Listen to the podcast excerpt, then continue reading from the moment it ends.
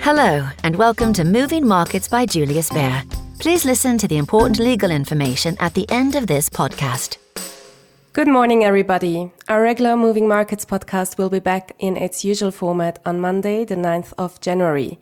But for today, we'd like to highlight a recent conversation that my colleague in Singapore, Roy Athanasius Ang, had with Sabrina Choy, a Singapore based FX specialist, on Julius Baer's Beyond Markets podcast, where they discussed the strength of the US dollar and what this means for investors. In this high inflation environment we find ourselves in now, central banks around the world generally prefer a stronger domestic currency to manage inflation. We also see economies with an import dependency looking to cushion the impact of the dollar strength with a stronger local currency.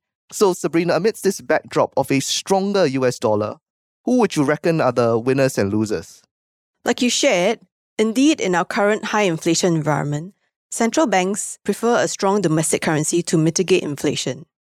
One clear winner in this case will be the US.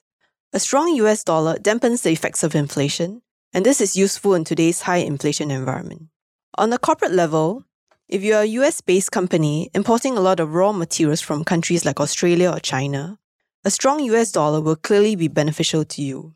Or, if you are a multinational company based outside of the US that is the bulk of your revenue stream in US, this will be beneficial to you if you convert the US dollar profits back to your home currency.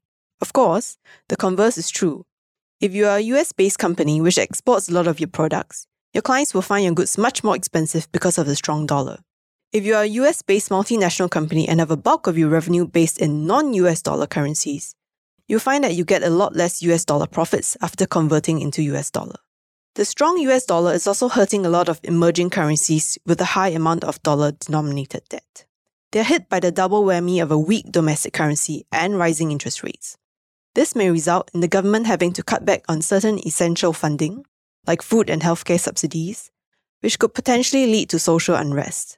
An example of this was in Sri Lanka in July, where the people stormed the president's palace, forcing him to flee the country.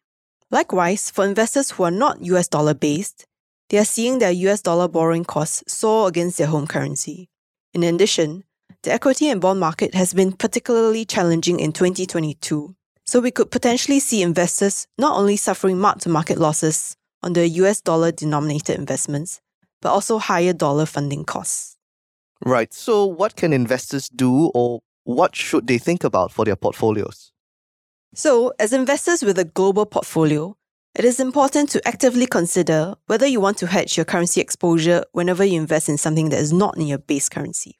For example, very generally speaking, if you as a Singapore dollar based individual had invested in Nikkei 225, you would have been relatively better off as compared to investing in S&P or Nasdaq.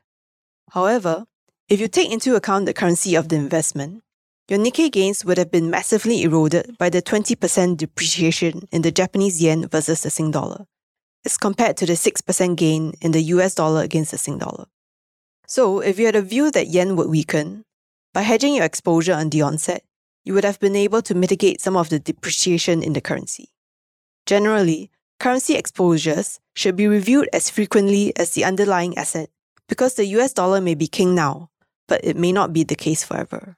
Sabrina, I like that you brought up the point of the US dollar being king. I'm sure one thing that has crossed the minds of most people is whether the US dollar will ever lose its status as a reserve currency. So, what are your thoughts on that? Roy, I think it is a very valid question. Being a reserve currency is a much coveted status, since everyone wants to hold it, and it allows the country to issue debt relatively cheaply. If you go way back in history, US dollar was not always the reserve currency. Before the dollars, we had the Great British Pound during the 19th and the first half of the 20th century. It had already lost its shine way before the current currency crisis. And before that, the Dutch guilder in Europe during the 17th and 18th centuries. Many factors come into play as to how a currency become a world reserve currency. This ranges from geopolitical to size, ease of access, and stability of the market.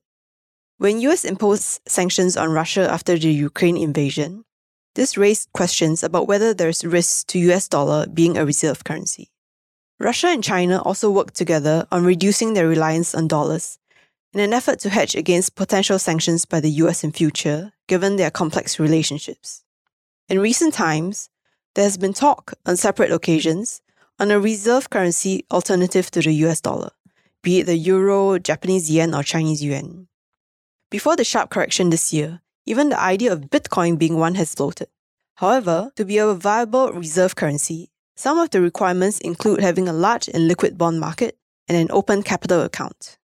Having said that, the US dollar's reserve currency status is something to keep in the back of your mind when making investments. How will your portfolio perform should the day come when the dollar is no longer the reserve currency, or when US treasuries are no longer the nearly risk free assets they are now considered to be?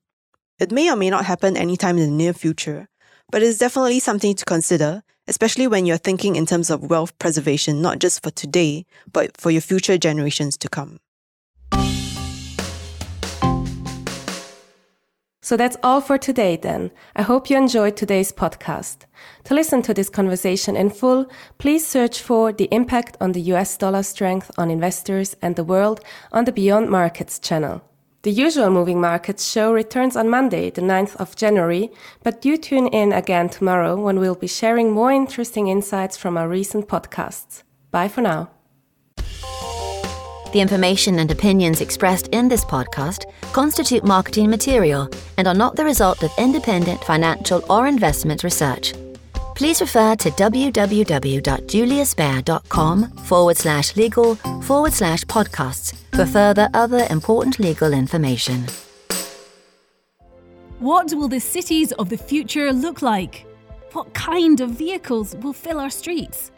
Think Tank is a monthly podcast where Julius Baer experts look further ahead into the future.